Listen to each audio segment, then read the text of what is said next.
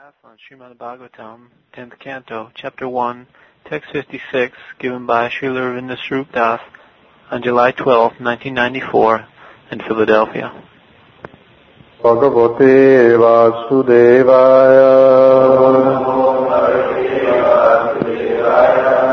We're reading in Srimad Bhagavatam. This is the canto number 10, the first chapter, Advent of Lord Krishna, the introduction. This morning, text number 56. Translation. Each year thereafter, in due course of time, Devaki, the mother of God, and all the demigods, gave birth to a child. Thus she bore eight sons, one after another, and a daughter named Subhadra. Purport by Prabhupada. The spiritual master is sometimes glorified as Sarva Devamayo Guruhu, Bhagavatam 11.7, 27. By the grace of the Guru, spiritual master, one can understand the different kinds of devas. The word deva refers to God, the Supreme Personality of Godhead, who is the original source of all the demigods, who are also called devas. In Bhagavad Gita 10.2, the Lord says, Aham Adya Devanam. I am the source of all the devas. The Supreme Lord, Vishnu, the original person, expands in many forms. Tad Aikshata Bahu Syam, Chandogya Upanishad 623. He alone has expanded into many. Uh, Advaitam, Achyutam, Anadim, Ananta, Rupam, Brahmasamhita 533. There are different grades of forms known as Swamsha, Swamsha, and Vibhinamsha. The Swamsha expansions or Vishnu Tattva are the Supreme Personality of Godhead. Whereas the Vibhinamsha or Ajiva Tattva, who are part and parcel of the Lord, Mamayvamsho Jiva Loke Jiva Bhuta Sanatanaha. If we accept Krishna as the Supreme Personality of Godhead and worship Him, all parts and expansions of the Lord are automatically worshipped. Uh, Sarva, uh, Sarvarhanam Achyutejya, Bhagavatam 4.31.14. Uh, uh, means when Krishna is worshipped, everyone is worshipped. When Achyuta is worshipped, then everyone is worshipped. And Krishna is known as Achyuta. Senayor Ubhayor Madhye Ratham Sthapaya Me Achyuta. By worshipping Achyuta, Krishna, one automatically worships all the demigods. There's no need of separately worshipping either the Vishnu Tattva or the Jiva Tattva. If one concentrates upon Krishna, one worships everyone. Therefore, because Mother Devaki gave birth to Krishna, she is described here as Sarva Devata.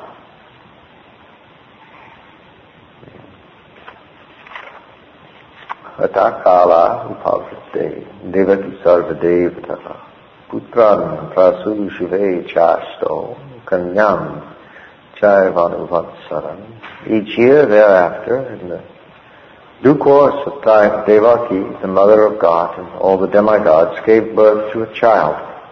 Thus she bore eight sons, one after another, and a daughter named Subhadra.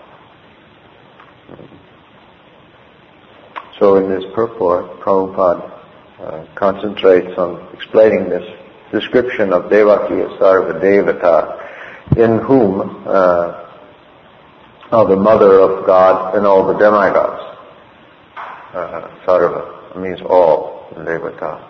Uh, uh, so uh, how can that be? Of course, this is, what do you say, uh, Krishna has yet not yet appeared in his in her womb. Um, So this anticipates her role. This is an utterance looking to the future. Sometimes you can do that. You can speak of uh, future things as present.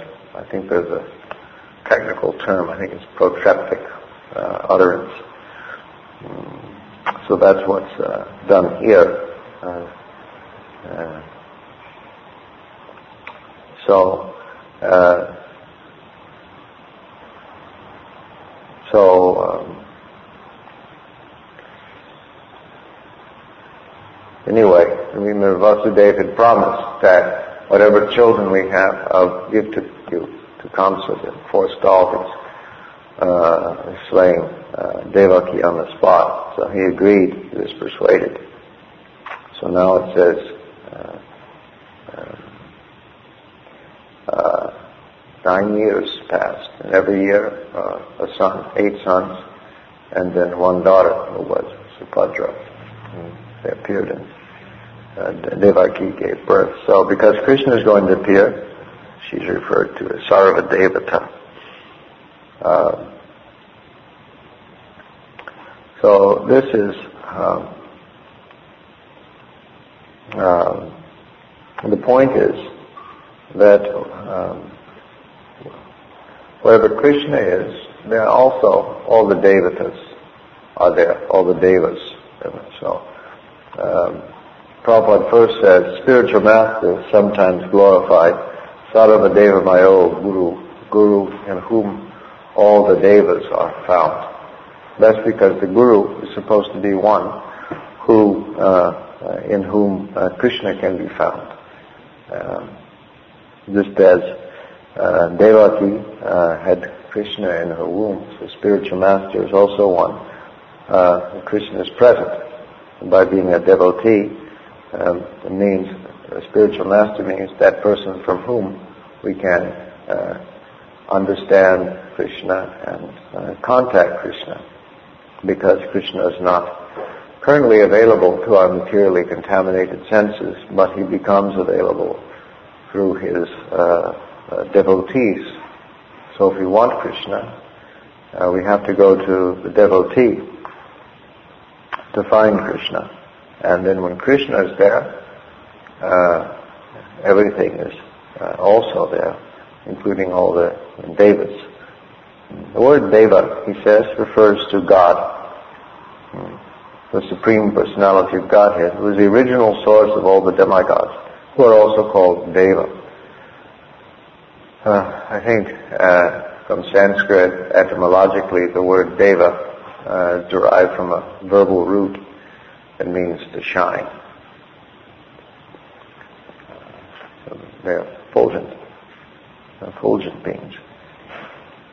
So there are uh, many devas. You, you hear, uh, I've heard the term uh, from various sources that Hinduism, there are 33 million demigods. I don't know if that's bona fide or not, uh, or what they mean by uh, deva.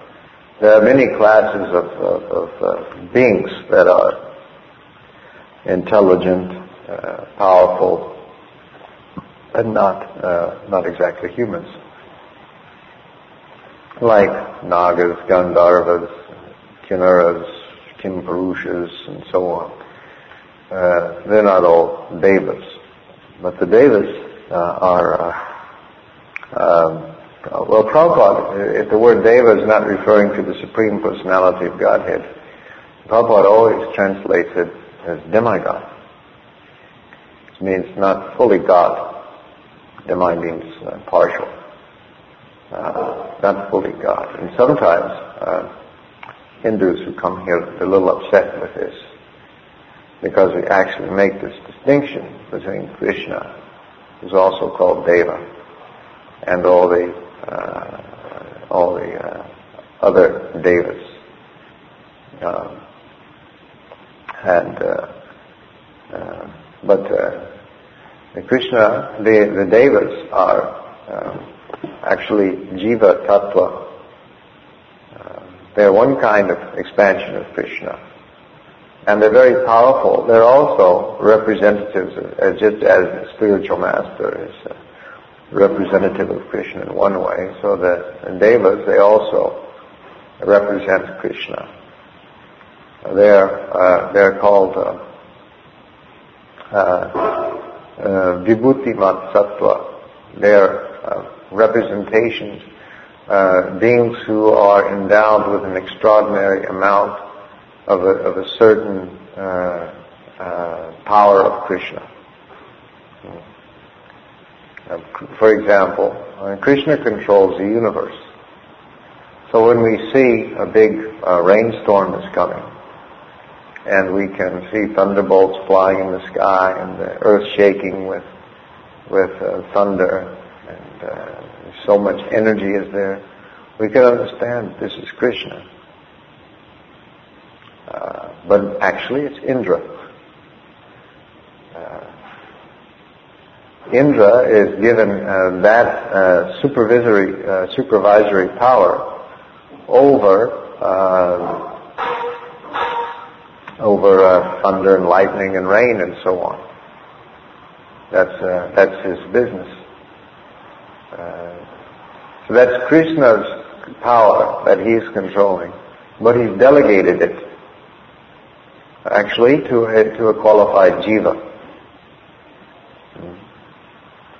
So anybody has any power just like if I have some power, sometimes we see that human beings are born with some extraordinary power or talent. Someone, they don't know why, they can just uh, pick up a musical instrument and start to play and you uh, play a note and they'll tell you exactly what note it is. They have perfect pitch and uh, with extraordinary skill and ability they can do something.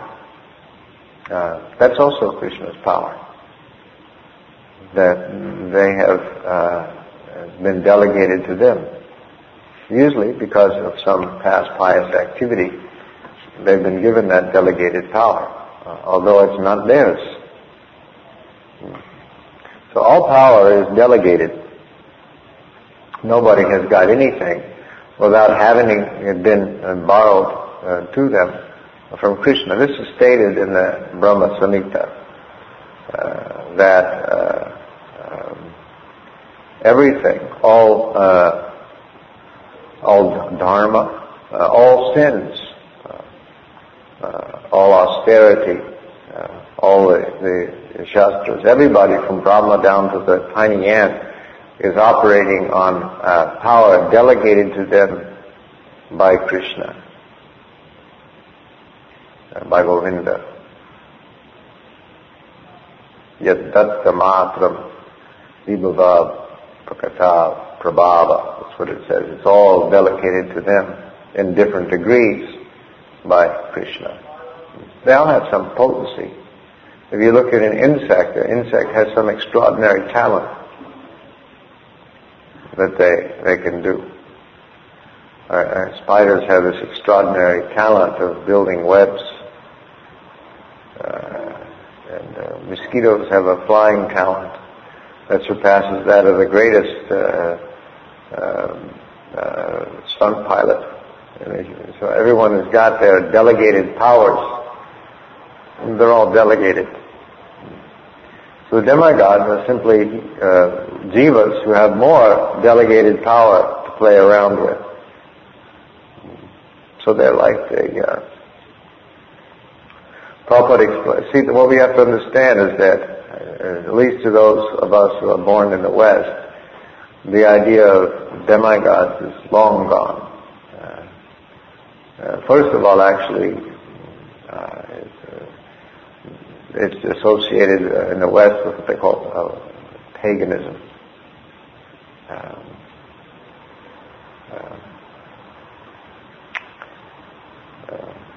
pagan, actually the root of the word pagan means somebody who lives in the country. So uh, the pagans were uh, Christianity when it spread into Europe, first spread in the cities. So the people who worship the old gods, the Greek gods, the Roman gods, whatever else, uh, so they were called pagans because they're country people. Uh, that's where it comes from. So that was the older religion of Europe before Christianity they worshiped many gods. Uh, uh, And uh, so when uh, Christianity spread, they spread the news, one God. And, uh, but the ultimate result of that was to think that there were no uh, demigods at all. These were actually, and they had a, they had a certain notion about what these demigods were. Uh, so to some extent what happened is, is that there was uh, gradually impersonal notions that crept in. Uh, but the fact is that there are demigods, and uh, you can understand it that that uh, here this is the city of Philadelphia, and there's a regular arrangement for our supplies. Uh, we turn the taps on and water comes out, and we turn the lights on and electricity comes out, and uh, electricity is there and the, the illumination comes. Uh, gas comes out of the gas pipes. So there are different supply departments for us. And we understand behind each of those departments there's an administrator. There's some supervisor who takes care of that particular function. It's delegated to some supervisor. And then there's a head person, there's the mayor of the city, and then all these departments are functioning underneath his order. The universe functions in a similar way. Uh, there's the Supreme Lord, and then there's the Devatas. So people are worshipping the Devatas. Uh, but they have to be understood to be uh, uh, uh, as Krishna says, Aham Adirhi Devanam, I am the source of all the devas. They are simply higher placed jiva souls. So a, de- a devotee, uh, the, and, and, and, they are devotees. They are, uh, are functioning in responsible posts on behalf of the Supreme Personality of Godhead. Therefore, they should not be disrespected. Uh, but neither are they supposed to be uh, thought of or worshipped on the same level as the Supreme Personality of Godhead, and not to be independent of Him. Uh, and what we learn in this purport is that uh, if you worship Krishna, all the devatas are automatically worshipped. All of Krishna's expansions are worshipped. So although the original person is one, uh, he has expanded into many. Uh,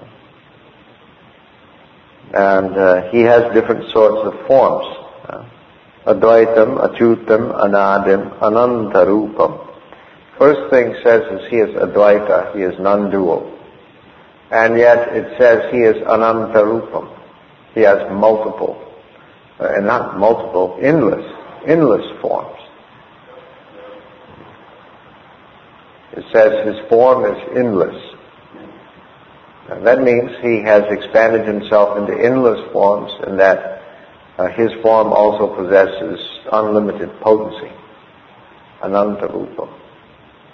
So although Advaita, still ananta rupa. So there's an understanding of these different forms. Prabhupada describes here grades of forms. Krishna has expanded. There's so two categories uh, the word amsha uh, means part or expansion. Limb, actually. Uh, limb or part, expansion. Amsha. So svamsha, his own amshas. And vibhinamsa, his separated amsha. Dibina. Dibina means separated, divided. So svamsha and uh, vibhinamsha two grades or categories of Krishna's expansions. So Svamsha is another name for what's called Vishnu Tattva, the principle or the category of Vishnu. So the personal expansions or the personal forms, although there are many of these forms, they are all one and the same Supreme Personality of Godhead. And then the uh, Vibhinamshas, uh, the jivas are the jivas who are not in the category of God, but are in the category of servant of God. Uh, so each, each, uh, in, uh, the, another word that Prabhupada uses for, for uh, uh, shvamsa is plenary expansion. Plenary means with full power. Sometimes we talk about a plenary session in the United Nations. So plenary means has full power. So each of the Vishnu Tattvas, they have actually full power of Godhead. Whereas the Vibhinamshas are endowed with gradations of partial power. From Lord Brahma, who has a huge uh, degree of Krishna's power uh, given to him to exercise, such as the power to create the universe. Uh, that that that uh, description of creation, let's say, for example, first book of the Bible, Genesis. In the beginning, God created the heaven and the earth. Uh, he divided day and light, water, separated land and water. All that that's Brahma is being described. The activities of Brahma are being described. So that great, incredible act of creation, Krishna doesn't do himself. He says to Brahma, who's a jiva, you do it. Where does a jiva get the power to create a universe? Krishna gives it to him.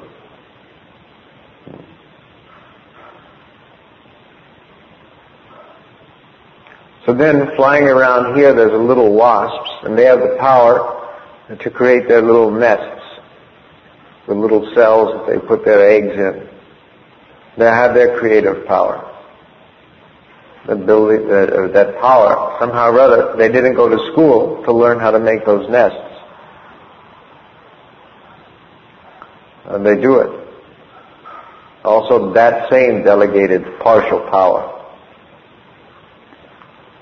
So that's Vibhinamsha. That's in the category of jiva. So,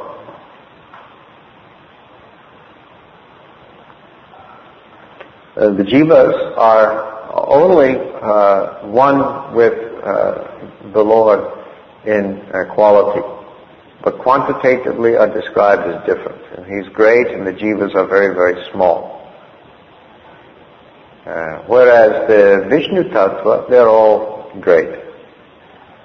They're qualitatively one, quantitatively one. Uh, in fact, they're just one. You know, sometimes uh, the, in, in the relationship between Krishna and Krishna's energies is described in our philosophy as a chintya bheda abheda tattva. Inconceivable. Krishna and his energies are simultane- inconceivably and simultaneously one and different. Uh, um, this uh, this idea of simul- inconceivable simultaneously oneness and difference, I've noticed being used somewhat carelessly in our movement. I was just reading a book by Satyaraj on the Panchatattva, uh, looking at it, and he describes some of the uh, members of the Vishnu Tattva side of the Pancha Tattva as their relationship of uh, Chintya Bheda Abheda Tattva. That's not right. Uh, uh, there is the uh, uh, Krishna and his Vishnu Tattva expansions are not inconceivably and simultaneously one and different. They're just one. They're all in the category of God. Now you may say there's differences, otherwise we can't talk about them. Well, somehow there are differences, but uh, it's not the same as a Chintya Bheda Abheda Tattva. So far as I can see, researching through Prabhupada, uh, Achintya Bheda Bheda Tattva is used to describe the relationship between Krishna and his energies. The Vishnu Tattva expansions are not energies. There's Shakti, energy, and Shaktiman, the possessor, possessor of energies. So all the Vishnu Tattva expansions are Shaktiman. They're not Shakti. Radharani is Shakti, Jivas are Shakti, the Brahmajyoti is Shakti, but the Vishnu Tattvas are not Shakti. They're Shaktiman. So Achintya Bheda Bheda Tattva applies between Shakti and Shaktiman.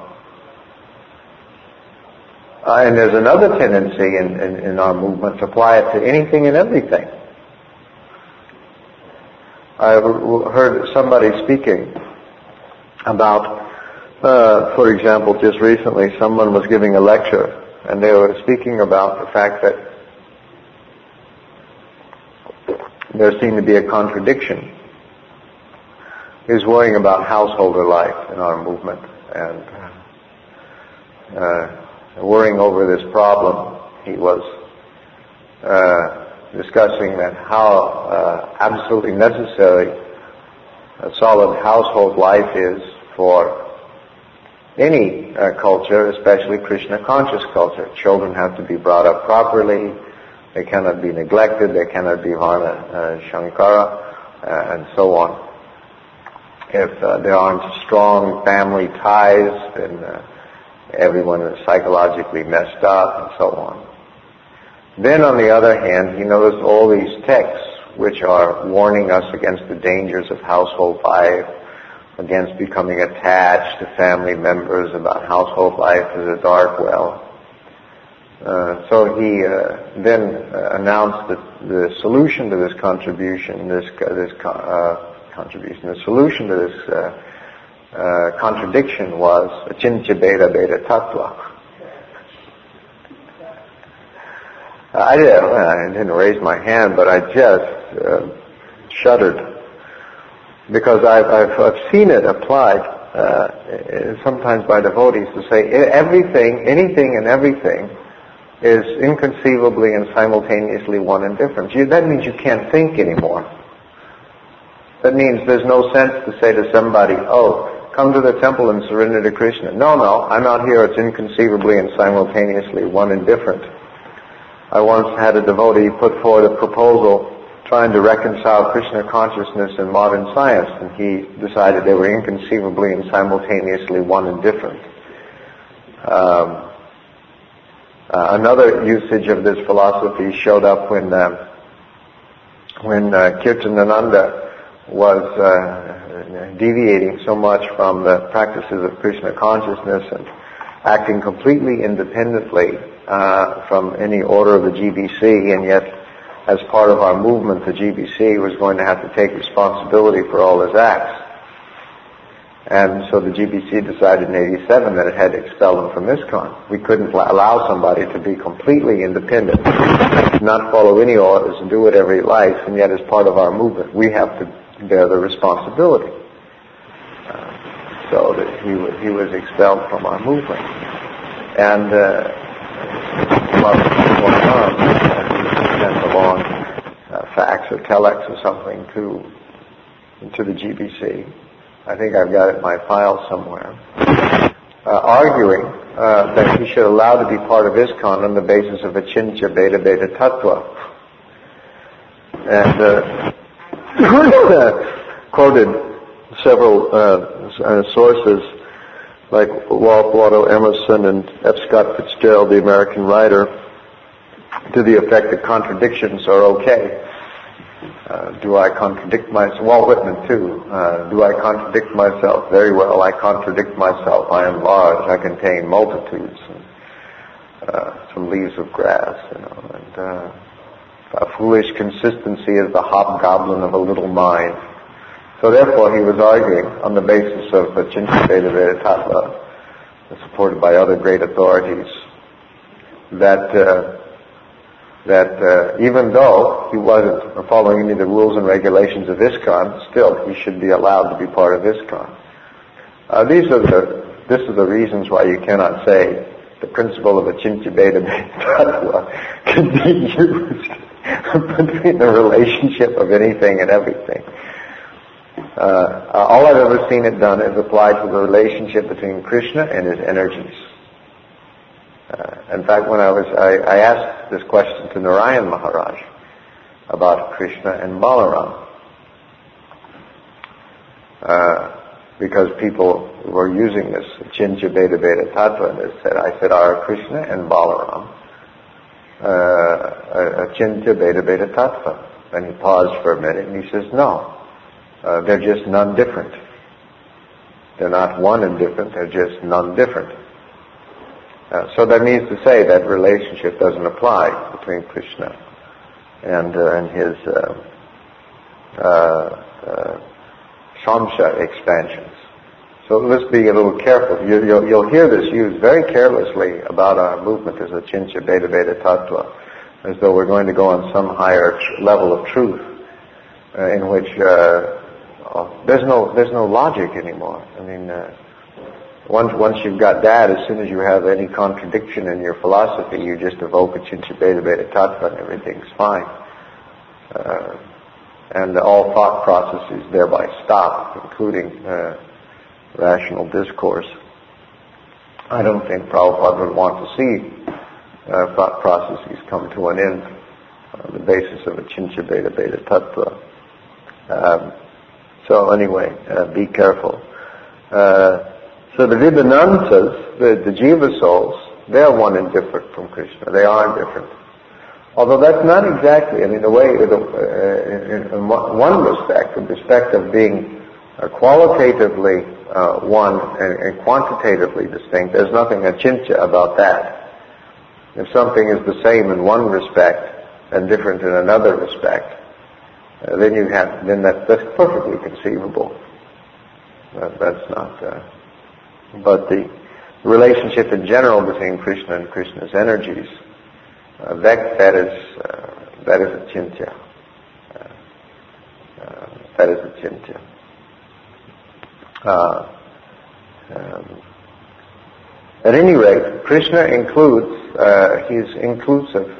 Um, he includes uh, both the, the Swamsa and the Vibhinamsa expansions. And so when he is worshipped, everyone is worshipped. There's no need to make any separate worship so when Krishna is worshipped, all the demigods are automatically satisfied. And when the, our duty toward Krishna is discharged, uh, so are our duties to everyone else actually discharged. Uh, um, because of his, his position as the Supreme Personality of Godhead.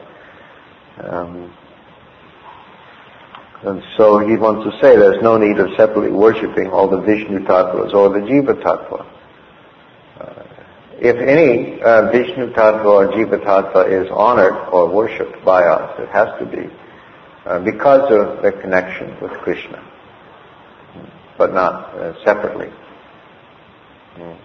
The problem is uh, that we are dealing with is because of the because of Mayavad philosophy, uh, prevalent in India, the relationship between Krishna and the devatas, the demigods, is not correctly understood. Uh, so many people uh, have, unfortunately, even though they're followers of the Vedas, they've been systematically misled. So that they think that the absolute truth is one impersonal thing. This is Mayavad philosophy. And, but somehow or other, that absolute truth has become covered by illusion. Because of the covering of illusion over the absolute truth, which is one without any differentiation. Their idea of oneness is complete homogeneity. Uh, this is called, the philosophy is called nirvishesha. Vishesha means uh, uh, distinction or differentiation. So the Mayavad philosophy is the philosophy that the absolute truth has no distinctions or no differentiations. So therefore, it is one thing. Uh, and there's no difference of parts. Uh, neither are there any energies. Because once you say the absolute and the energies of the absolute, then you have also a difference. You see, we say achintya bheda, abheda tattva, so that bheda means difference. They reject uh, any bheda whatsoever. So there are no energies. Another way you can describe Mayavad philosophy is that the absolute has no energies. Uh, uh, so that where does the manifest world, where do all the differences and distinctions that we see come about? Uh, where I perceive myself as an individual, I perceive you as individuals, I perceive this world of variety around me. Where has this, what is it? It's an illusion. Does the, is this illusion produced by the absolute truth? No. The absolute truth doesn't produce anything. Uh, this is the philosophy. Wherefrom does this illusion arise? Uh, you cannot a- answer it. Uh, at least they have no answer. It cannot be, uh, it cannot arise from me, the jiva, because my existence as a jiva is in fact a product of illusion. It's a result of illusion, can be the cause of it. And how can Brahman uh, be covered by illusion? Then illusion be more powerful than Brahman. So there's this inexplicable existence of illusion uh, uh, so, uh, anyway, um, it's not the energy. So they say, anyway, their philosophy is that uh, while, while we are in illusion, uh, we have to think of the absolute truth as a uh, separate, as one thing among many. so therefore, we may actually worship anything as the absolute truth. In principle, you can worship anything, but generally, out of piety, they'll worship uh, one of the devatas. Uh, so you pick your uh, what the Ishta Devata, your favorite god, and you worship that. So yes, you may pick Krishna, or you may pick Durga. Uh, or if you really want to, you could pick your boyfriend or girlfriend. In principle. One of the proponents uh, of this philosophy, uh, in fact, uh, worshipped his own wife. Famous Bengali uh, priest from the temple of Kali in Calcutta worshipped his own wife and decided she was manifestation of Kali. He did. No. So, uh, some people may not object, but anyway, that's the, that's the theory. So people, when, when we, and, and uh, therefore if you go to places that they have Hindu temples, you'll see uh, uh, like a, a supermarket shelf of deities. You know, all kinds of brand names, and you can pick whatever brand name you want. That's uh, that's uh, a system, and uh, Krishna is just one among many. That's what you're, that's what you're up against. So then they come to this temple and they see that we have, we are worshipping only Krishna and Krishna's energies, internal energies. Uh, so they say, where's everyone else? Where's Ganesh? Where's Durga? Uh, and we just have, have to point at Lord Jagannath and say, there. Sarva Deva Maya. These are all included uh, in uh, Jagannath is there. Uh, but they'll think that we're being uh, unfair, that uh, somehow or other we're leaving everybody out, but we haven't left anyone out. Uh, but we don't accept this, uh, this whole philosophy this is based on, that you worship one Devata.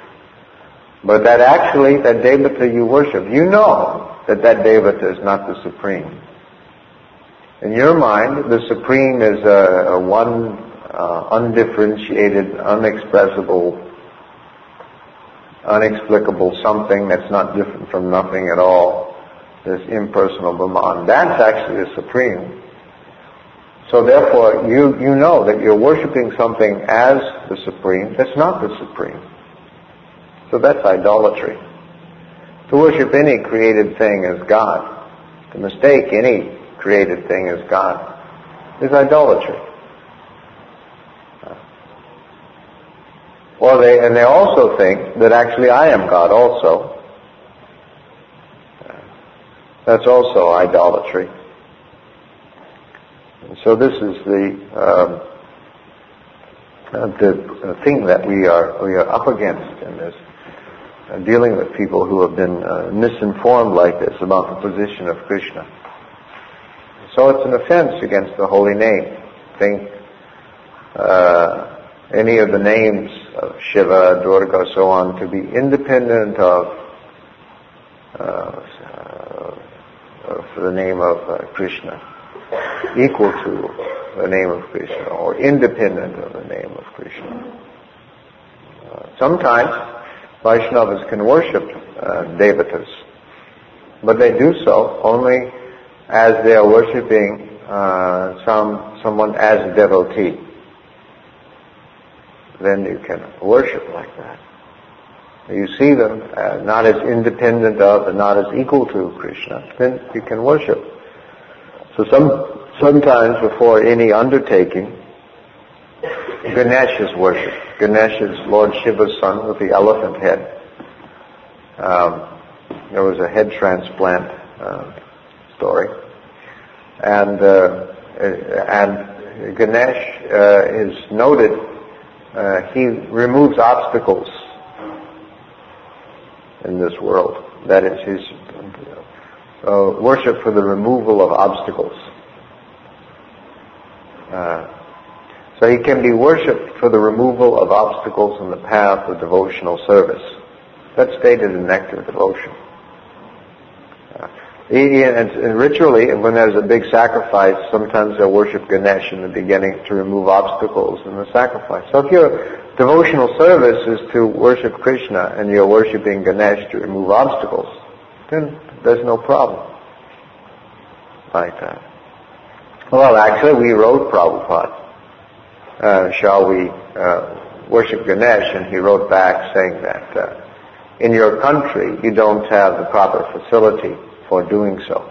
You can't do it properly. So it is not necessary.